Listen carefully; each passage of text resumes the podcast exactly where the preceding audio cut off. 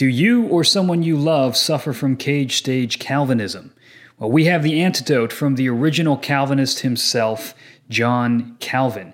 In this episode, we're going to look at the first two chapters of his classic work, A Little Book on the Christian Life, to hear practical and pastoral advice from Calvin on connecting doctrine with life, loving self sacrificially, and living generously with our money and our whole lives. Our hope is that through this episode, you'll see Calvin in a new light. Calvin for who he truly is, not some ivory tower theologian concerned only with abstract notions of predestination and election, but a pastor and a shepherd who cares about people and who wants to exhort them to strive toward holiness and righteousness. He wants to encourage us to celebrate the small wins, not to be discouraged in the difficulties and trials of our lives, and to persevere with hope so that our lives would be saturated with the worship of God.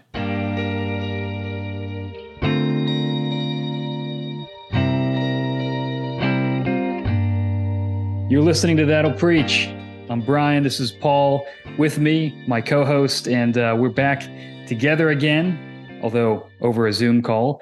But uh, we're back together again to talk about some Reformation topics. We've been doing a series on the Reformation and uh, have been learning a lot as I've been going through a lot of the primary materials and reacquainting myself with Luther and Calvin and Richard Hooker and all these different uh, reformers. So it's been a really great experience for me. But I'm glad to have Paul here, my co-host, with me again from an unnamed bunker uh, you're always at a different location whenever we zoom in. You're living in different people's houses. If you guys have been following our show for a while, you know that Paul's a squatter. He just finds different people and he lives in their basement. Paul, where are you right now?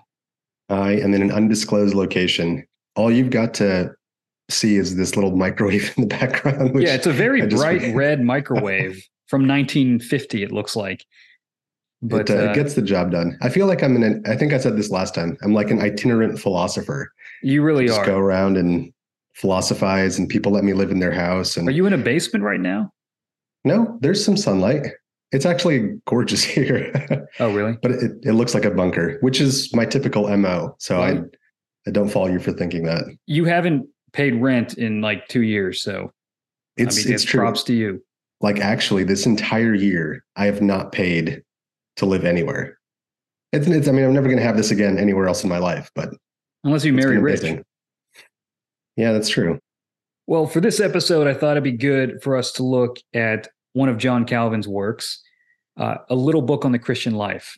And uh, this book is actually an excerpt from uh, the Institutes of the Christian Religion, which is what Calvin is famous for, which people say, I mean, he wrote it when he was 27, but the first draft was a very small kind of outline. And over the successive decades, he added to it. So the thing that you have now that you pick up at Barnes and Noble or you get off Amazon or whatever is not something he came up with when he was 27. It's it's a much larger time frame, the construction of this book. But I actually I didn't I didn't know that. That's so right. This is not so. It was just the first draft that he published. Okay, that makes me feel better about myself. Right, right. Now, this little book on the Christian life, though, is taken from. I'm, I'm actually not sure if the little book on the Christian life is from that first draft or not, but at least from the totality of his institutes, this is a little section that has been published multiple times because I think it's a very concise, pastoral, practical uh, book of instruction for the Christian life. And people forget that about Calvin. When you think about Calvin, Calvinism, you think about ivory tower theologian, think about this guy who's just consumed with his books and not dealing with people. And that's that's not the truth at all. Calvin was a pastor.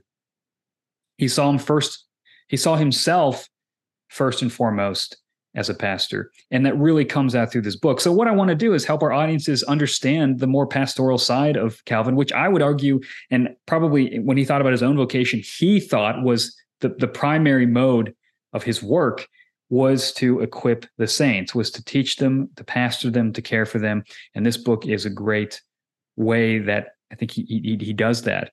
Um, the goal of of this book is to get people to live in harmony and uh, and and basically agree with the, the the holiness and righteousness of God. And it's it's it's one of those ways where he describes that because God is holy, we should be holy. I mean, that's essentially the essence of his teaching. And the law, his word, which reflects God's image, that's the standard by which we conform to it. And through conforming to it, we become more and more like God. And that's the goal. We want to become like God. And we do that by obeying Him, by being in union with Him through Christ.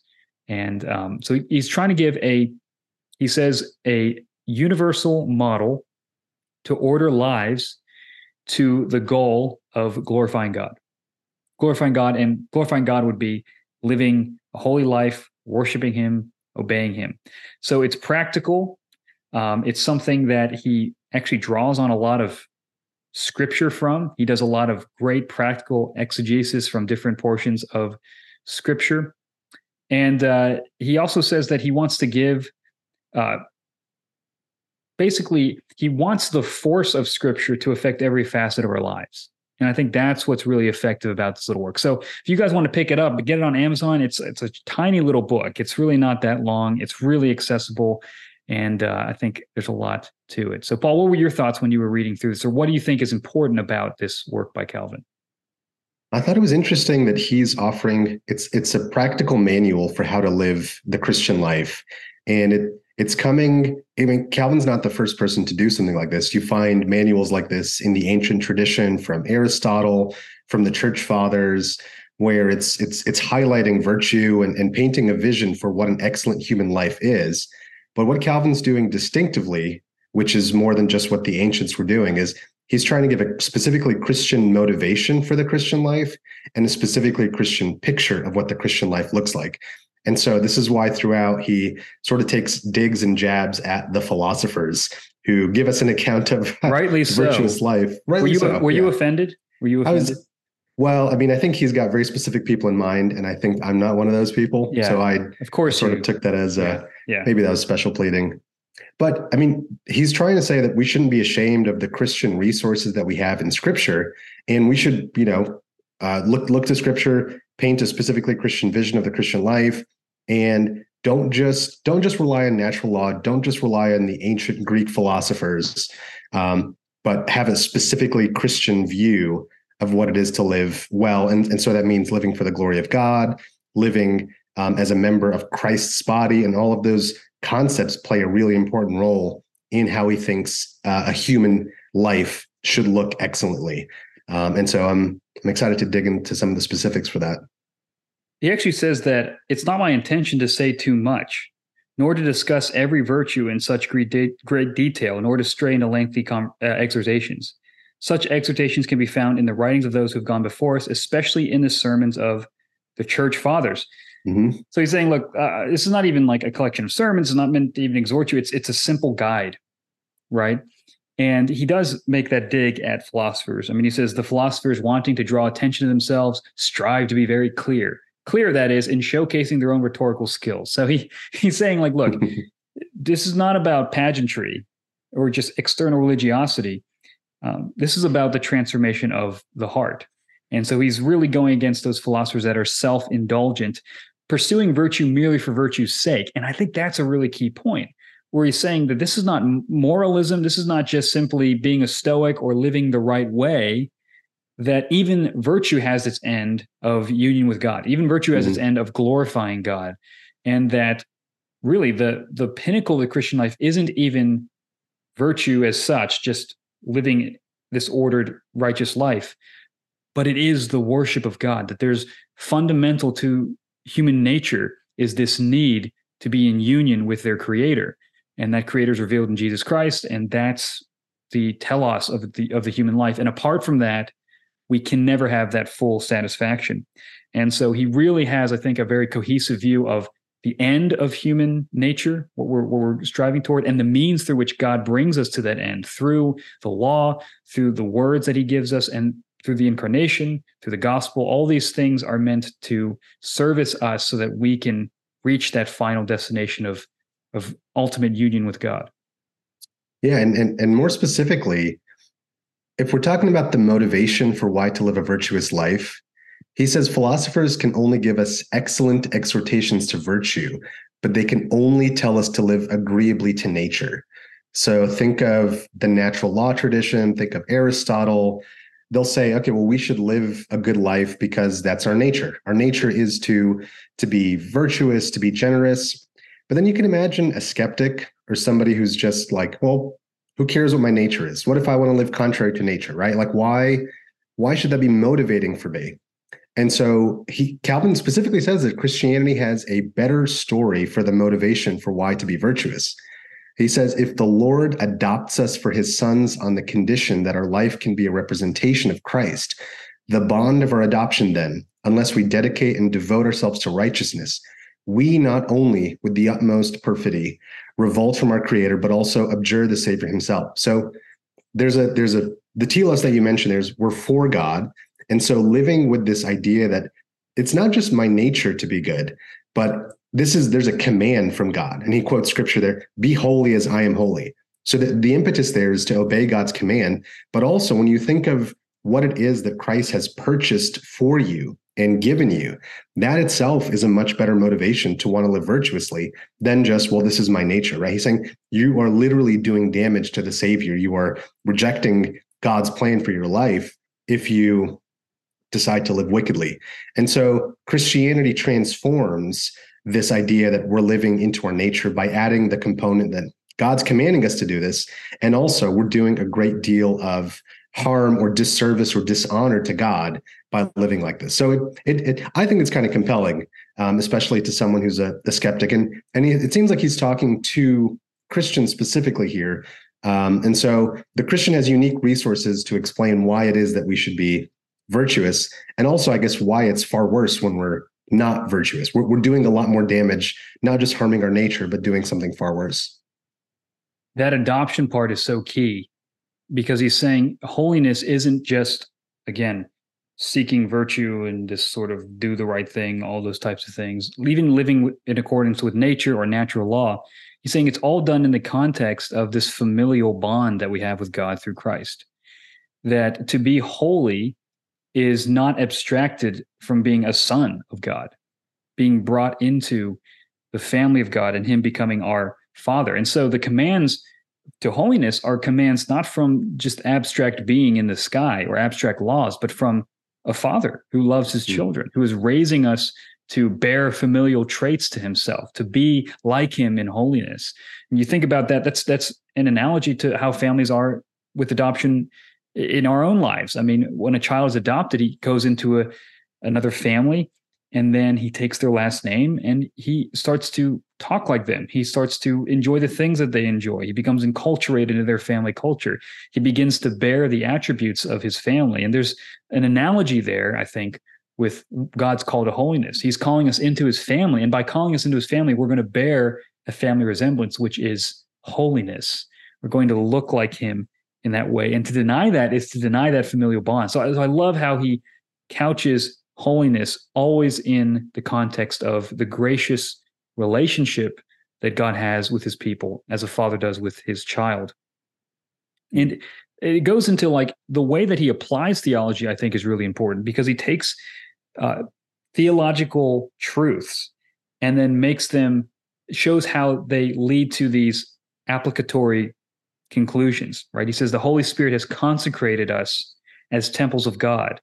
We therefore must let the glory of God shine through us, and we must not, must not pollute ourselves with sin. So there's this reality what has been done. We've been consecrated by the Spirit as temples of God. Therefore, if that's true, if we are, if that's the, the, the truth of who we are, then this imperative follows that we must live in that way, right? Our bodies and souls have been destined to heavenly incorruption and unfading in an unfading crown. We therefore must strive upward, keeping ourselves pure and incorruptible until the day of the Lord.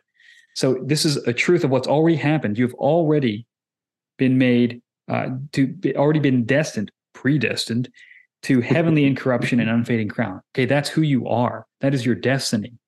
Therefore, live like that's true. Right? If that is your destiny, why would you corrupt yourself? So it's not fatalism right? But he is saying that the ground of our action is in the unmerited action of God on our behalf, in consecrating us by his spirit, forgiving us of our sins, destining us for eternal glory and righteousness. And to me, that perspective, that the, the proclamation of who we are is the ground for the command to how we must act, is, I think, really important in understanding the dynamics of the Christian life.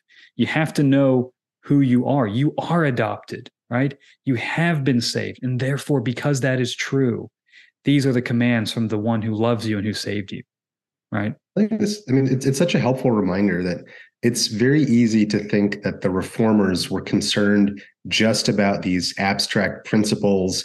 And when you think of what Calvin's famous for, it's the predestination, it's the tulip that we've inherited later and used to articulate or schematize his views. But he's very deeply concerned with, I mean, basically this idea that faith without works is dead. And, and he says doctrine is not an affair of the tongue, but of the life. And so if you if you claim to be a Christian, if you're paying lip service to uh, the gospel, that's that's never going to be enough. And he accuses several times people who just pay lip service to the gospel or or love God with their mouths but not their lives, and their actions don't reflect um, the gospel that they've been called to. And it, I mean, there, there's there's this combination of the intellect and the rest of the body that what you apprehend with your intellect, if it doesn't transform the way that you live your life, then arguably there's a kind of, I mean, counterfeitness that it's it's not real. And I mean, I'm guessing that he's seeing this in his in his congregations, or he's seeing this in in people's lives around him, um, because it's it's a it's a problem that you see in the Old Testament and the New Testament. This idea that you can pay lip service but not actually walk the walk. And it almost sounds like Francis of Assisi esque, but it's not. I mean, it's not sort of, he, he's not giving us a works righteousness, but he is just giving us this idea in scripture that God is about transforming who we are. And if what regeneration is, is making a dead person alive, then there should be a difference in behavior and activity and affections in that process. And so regeneration has this practical output that you you see that someone's regenerated and so doctrine is not just about what you believe sort of intellectually but how it affects the way that you carry out your life um, so he is he is being extremely pastoral here in a way that i i mean i i, I i'd known deep down but it was it was super helpful to have this as a reminder it's funny because calvin it, people think that he just invented like a predestination like he yeah. no one thought about but he's really just drawing from Augustine and from the church fathers. He, he, he kind of assumes it. He's not saying like I'm trying to make this novel argument, but his main focus is really not even in discussing these kind of abstract things, but rather again he's trying to get to the nuts and bolts of the Christian life. And he says this. He says, We have given priority to doctrine, which contains our religion, since it establishes our salvation. So, doctrine is very important. I mean, the gospel is doctrine. You're making theological statements. You, can't have Christianity without doctrine. Doctrine's important. What we believe is important. What we say is true is important. Or rather, what we recognize and affirm is objectively true is, is important. But in order for doctrine to be fruitful to us, it must overflow into our hearts, spread into our daily routines, and truly transform us within. In other words, it's not enough to apprehend that these things are true, but they have to sink in right? For it to be fruitful in our lives, it's got to actually get into the soil of our hearts and transform us. And so people will say, well, if you're Calvin, it doesn't matter what you do, you're predestined, doesn't matter, you can't do anything to get out, you can't do anything to get in. And for Calvin, he's like, no, if you understand what salvation is, then the fact that you have been regenerated, that you are elect, is actually what motivates you to live righteously. It should actually spur you on to action if you rightly understand it. And also doctrine, because there's that trope, and maybe it's deserved of Calvinists and Reformed guys being all about head, not about heart. Sometimes people, what they mean by that is you're all about intellect and not feels, which I don't think feels are any better. Or I, I think having the intellect is actually better than just having feels that's what they mean. You're you're not raising your hand in worship or something like that. That's mm. a very superficial kind of critique. But I think there is a legitimate critique in that you don't want to think I affirm these propositions. I understand how doctrine works. Therefore, I'm done. That's mm. what God requires of me. When he says no, it's not fruitful merely to know these doctrines, to understand them, or even to articulate them well. The goal is that it would be fruitful in your life that it would again it would blossom in your life that it would work itself out in the actual way that you live your life. And primarily it works itself out through self-sacrificial love. Mm-hmm. i think that's something that he really begins to emphasize. Um, it's it's interesting that I mean he another he's sort of like he hammers this point over and over and over again that it's not I mean it, it's not primarily for our sake that that we owe God a virtuous life. So it, not, it is good for us, and he does play that up that the right. virtuous life is the excellent life for us. But he thinks that we it is a matter of justice that yes. we live in certain ways because God owns our bodies. And he says that over and over and over again that we are not our own. Therefore, let us forget ourselves and the things that are ours.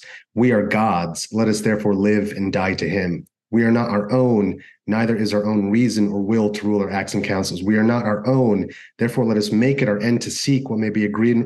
Therefore, let us make seek what may be agreeable to our carnal nature. It's I mean, I think this is really important because he's he's trying to improve on the ancient conception of virtue here that it's not just that this is how you live well, but there is an obligation here. There's there's a command. Right. You belong to somebody else. So it's not even you can't just say, "Well, I don't care about my nature. Who cares? I'm just going to live how I want." For Calvin, that's just not an option because yeah. your body doesn't belong to you. You literally belong to somebody else. And so there's a you have to take into account what this other agent behind the world has in mind for how he wants you to live your life. And so that's going to affect how you think about your money, how you think about your time, how you think about your resources. Everything is God's. It's not up to you to decide how to determine this. You are at most a steward of your body and your resources, which I think we'll get to later. But I mean, that idea is just, it's really profound. And you don't see it um, in the ancients. You see it in the church fathers a little bit, but I think Calvin does a really good job of emphasizing this here. Well, there's an accountability. If if you were created by God, it's not only he's saying this is your body belongs to me. I know what's best for you, but like I can hold you to account mm-hmm. because I've given you life. I have created you, and so there's that accountability that the the philosophers, the Greek philosophers and the ancient philosophers would not not have had. Mm. He does caveat and he says, I'm not saying that the conduct of a Christian will breathe nothing but pure gospel, although this should be desired and pursued. I'm not, in other words, talking about gospel perfection as if I were unwilling to acknowledge or recognize a man or a woman as a Christian who has not obtained perfection. So he's saying, look, I get it. Nobody's perfect. I'm not perfect. Mm-hmm. You're not perfect. No one's perfect. But we should not let the pursuit of progress be impeded by the tyranny of perfection. Right. He's saying this can be something we aim for. I mean, you just think about like physical exercise. No one's going to be in physical, perfect, perfectly physical health. But when we say someone's healthy, we're not saying that they're in perfect physical health. We're saying they're pursuing health and that their body's operating in a proper way. And I think you can say that about a Christian that you're not going to be perfect, but we should be healthy in that sense. We should be people in pursuit of this progress in godliness. And so he's he's saying, I'm not talking about sinless perfection. I don't want people to be under that yoke or that burden of perfectionism, precisely because I want them to actually grow and pursue godliness. So uh, we want to fix our eyes on the goal and sole object of our pursuit, which is the glory of God. And that's he, really he what he's trying to help that, people doing. He does say that we should hold that as an aspiration, though. Yes, like we should hold yes. that as something in front of right, us to aim right. to and not i guess the the the point that you're pointing out is that he doesn't want us to take our evidence when we look at ourselves when we see that we're not being faithful all the time. Right. That doesn't mean you're not a christian. Right. Or that you should give up the pursuit. Right yes right? yeah. and because he does say for however much our successes fall short of our desire our efforts aren't in vain when we are farther along today than yesterday. Yeah. Right he says, Neither let us despair over how small our successes are. So he's all about the small wins. Mm-hmm. And that to me is so practical and so helpful because that's just real. I mean, like, I don't, sometimes people can play up, I had this amazing um, experience at a conference and I changed. And I believe that that happens. But for most of us, it's just, you just like one degree at a time, day by day you're changing little by little it's two steps forward sometimes three steps back and then five steps forward. i mean it's just it's it's it's complicated mm-hmm. and it's mm-hmm. nice for calvin to be like look i am talking to human beings myself being one of them and i am saying that you should celebrate the small wins god is at work in you don't give up and so much of i think his pastoral exhortation is just don't give up don't give up Don't give up. Keep going. I mean, you could argue the book of Hebrews is just the, the thesis is don't give up, you know? And I think that kind of faith that perseveres is so critical. And that's what Calvin is trying to draw forth. Um, mm. Now, you mentioned, we, we alluded to, is how he owns our bodies, our finances, our lives, all those all those aspects of our life. And self-sacrifice is really the, the topic that he tackles in his second chapter when he talks about uh, self-denial. And he really sees that as a fruit of the Christian life. And he sees that self-denial as as part of love. Maybe, maybe even just a synonym for love. I mean, he's talking about self-denial as a primary mode in which we express the love of God that comes from within us by the Holy Spirit. Um, and, he, and he even says that the law of God, and this is a fascinating phrase that he begins this second section with. He says, The law of God, uh, it is best and most suitable instruction for the proper ordering of our lives. Nevertheless, it seemed good to our heavenly teacher to conform us by an even more precise rule than what's given in the precepts of the law. This is the sum of that rule. It is the duty of believers to present their bodies as living sacrifices, holy and acceptable to God. And in this consists genuine worship of Him. So he's saying it's not just that scriptures, they give you the guide, they give you what God calls you to do and to be. But it's not meant to stop there. It's sort of, I, I don't know if this is a great analogy, but I, I think about it like vows. Vows are meant to show you what your marriage is to be, to, to what you've committed to in a marriage. And yet your marriage is more than the vows your marriage is supposed to be a whole way of life, a whole way of seeing, a whole way of seeing the world, yourself and your spouse and your family and all those types of things. And I think that's what he's trying to get at with here. You don't just the commandments are meant to to be means through which to cultivate a life of wholehearted devotion, in which all your aspects of your life are devoted to God. So you don't need a command for every little part of your life, but rather you need a transformed heart so that your desires and your your will is transformed such that you make decisions based upon what glorifies God. That that's the engine of your life. It's not just multiple prescriptions for every situation, but the whole engine and direction of your life is changed so that you can start making these decisions and living your life in a way that honors God. And, and again, it's about that inner transformation. I want you to become a different kind of person, right? And I think that was a really powerful way of uh, of articulating it. Um, we yeah, are consecrated sure. and dedicated to God to the end that we may not that we might not think, speak, meditate, or act unless it be to His glory. Right? It definitely it, it it calls to mind. I mean, we did a series way back on uh, the capital vices and the deadly yeah. sins, and yeah. you can you can tell that. I mean, Calvin Calvin's reading the church fathers, and even the words that he uses for the vice and the virtues, he's getting straight from John Cassian. He's getting from Evagrius, from Gregory the Great. He talks about he even like uh, sorts self love as a capital vice, and that leads to pride, and then pride leads to the actual physical vices of avarice and lust and luxury. And so he he's got he's got a pretty good schema in mind for the virtues. So he's got this abstract um, concept. He's got all the scriptural stuff, and then he's drawing on the tradition of virtue and vice in the patristic literature, um, and and sort of saying that this is this is something that the reformers can look to as well. This isn't just a Roman Catholic concoction, right? And I, I found that really interesting that he's using the same sorts of terms and he's grounding them in Scripture. Every time he mentions a list of virtues or vices, he'll put a, verse from Matthew or something from uh, one of the Pauline epistles and he's he's supplementing or showing how these two traditions of scriptural interpretation and patristic reflection on the virtues and vices are actually they, they come really well together. And, and he actually divides virtues into three categories. I was curious what you thought of this because i don't know anybody else in the church tradition who divides them into sobriety righteousness and godliness yeah which is interesting. sobriety meaning like you are sober minded, where he, he includes chastity and temperance, someone who is uh, master of their lives and their resources, frugal use of temporal goods, patience, endurance. So that's one category. And then righteousness is about justice and fairness, giving everyone what they're owed, what's due to them. And so when you think about righteousness is we're giving God what's due to him, what we owe him.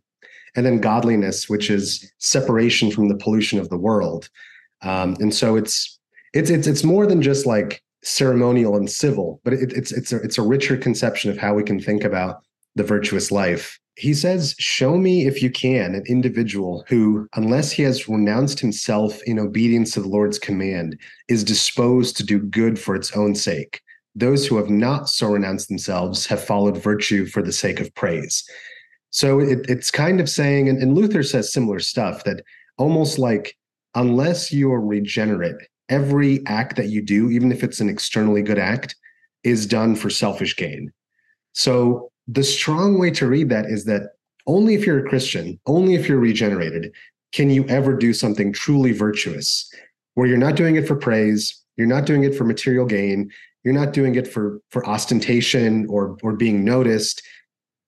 I mean that it, it's a strong claim, and Christians have historically defended that. So pagan virtue is not really virtuous. There's always something tainted or mixed about it.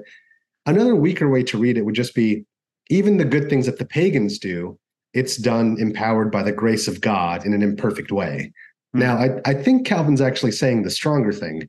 So I'm not, I don't know if I agree with the stronger way to read that, but I was curious if you had thoughts on that. I mean, it is really difficult to do something virtuous completely for its own sake without any t- like tinge of self interest or you know I mean, that, that's a really difficult thing to do maybe none of us ever does that it's always mixed but Calvin I definitely think it's it, always mixed yeah. So maybe maybe that's the case. Every time we do something, it's it's tainted, and you have to be regenerate for even the possibility of doing something truly, truly virtuous for its own sake, hmm. with not a shred of self ambition or self interest or desire for praise or desire for acclaim. Like this is it's so it's so natural to us. To when we do something good, we want there's always like some selfish part of it, right? Like you you show up early to volunteer at the soup kitchen, but it's because you want to bump into the cute girl who works there, right? Like there, there's always there's always hypothetically, hypothetically, hypothetically, totally, yeah. This is just this is I've heard from a friend, but I mean, like this is this is just like this is very natural to us, and I think Calvin's very attuned to that. That our psychology has this natural bent because of sin. That even the things that are good that we do, we do them for bad reasons. Um, so yeah, maybe the challenge is not that big of a challenge. Maybe he's right. Well, I think it shows that he does have an understanding of human psychology. He does know people well, and it's probably from his pastoral experience. I mean, he talks about how when others possess gifts that we would admire in ourselves, or even better gifts, we spitefully ridicule and degrade their gifts, refusing to rightly acknowledge them as gifts. Similarly, when others possess vices, we're not content merely to point them out and harshly and sternly reproach them, but we wickedly exaggerate them. Thus, our arrogance grows as we seek to exalt ourselves above others, as if we were different from them.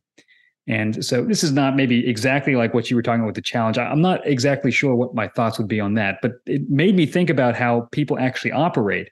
Yeah. In which, you know, you can uh, ridicule something wrong in someone and be righteous about it but then it never stops there because you will one refuse to acknowledge the good that they do have. You'll exclude the positive um, but you will also exaggerate the wickedness that you see in them. And i think there's a mix of that. Even if when you call someone out and maybe rightfully so it doesn't stop at reproach but oftentimes again we exaggerate them and we use their flaws to build us up. And calvin basically calls this wicked. He says thus our arrogance grows as we seek to exalt ourselves above others. And he says that that verb grows he views it as a habit this is a disposition that we cultivate so if we continually see the faults in other people and we refuse to see the positives in them then it becomes this self-aggrandizing exercise that slowly over time begins to shape this distorted vision of ourselves where we think that we're unlike all these other people. And uh, he talks about how poor people will defer to the rich outwardly, common people to nobles, servants to masters, the unlearned to the educated. There's all these external ways in which people will say, "Oh, you're my you're my superior. You know more than me. You're a higher class than me." All that stuff. But then he says, "But there's not one who does not nourish a high opinion of himself within." Hmm. So even the lowest of the person can still have a very exalted vision of themselves, even if they go, we are the poor we're the destitute those rich people over there they're morally destitute they're evil and we're the righteous poor. You know everyone is kind of viewing themselves in that lens and he says that's a universal condition that we love to place ourselves in that positive light. We de-emphasize our flaws and we overemphasize others and we also conversely de-emphasize their positive virtues and we overemphasize ours. And he calls this uh, everyone flatters himself and carries as it were a kingdom in his heart right someone can appear so smooth and pleasant and nice they can seem very gentle um, but once they're pricked once there's conflict, uh, this superficial appearance of modesty, he calls it, uh, reveals the toxic disease of self. And we see that. I mean, we do that. Everyone does that, where anyone can be polite, anyone can say the niceties, but once the rubber meets the road, people's hearts are revealed. And oftentimes, what's revealed is not great. I mean, I hear this from parents all the time, right? it's like, oh, wow, I didn't realize the vicious sin lurking within me until that two year old summoned it out of me. Mm-hmm. Right. But yeah. Calvin knows people. I was going to say he's very pessimistic about human nature, but I think the better word for it is very, he's very realistic about human oh, nature. yeah, absolutely. He just knows.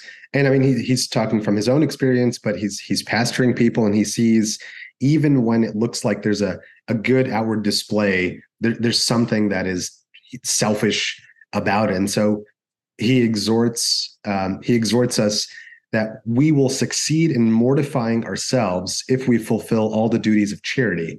However, these duties are not fulfilled merely by discharging them unless they're done from a pure feeling of love. And now by yeah. feeling of love, he doesn't mean you just have to like airy fairy positive sort of psychology type of right. stuff, but it has to be moved like moved by charity. You right. have to to, to, when you give to the the poor man, you do so because you love or care. When you are even correcting a brother, rebuking them or calling them out, it has to be done from caring about their good. Right. And here uh, Calvin has this view to love someone is to pursue and want the good for them. And so if you're not doing the good thing because you want the good for that person, you're not truly loving them it's not really an act from charity. If you're doing the good thing because you want good for yourself, then that's just another way of being selfish. So not only do you have to have the right sort of external action, that's not enough to say that you've met your obligation. That's not enough to say that you're just or generous or virtuous or even temperate, right? If I'm being outwardly temperate just because I want people to praise me, that's not true temperance.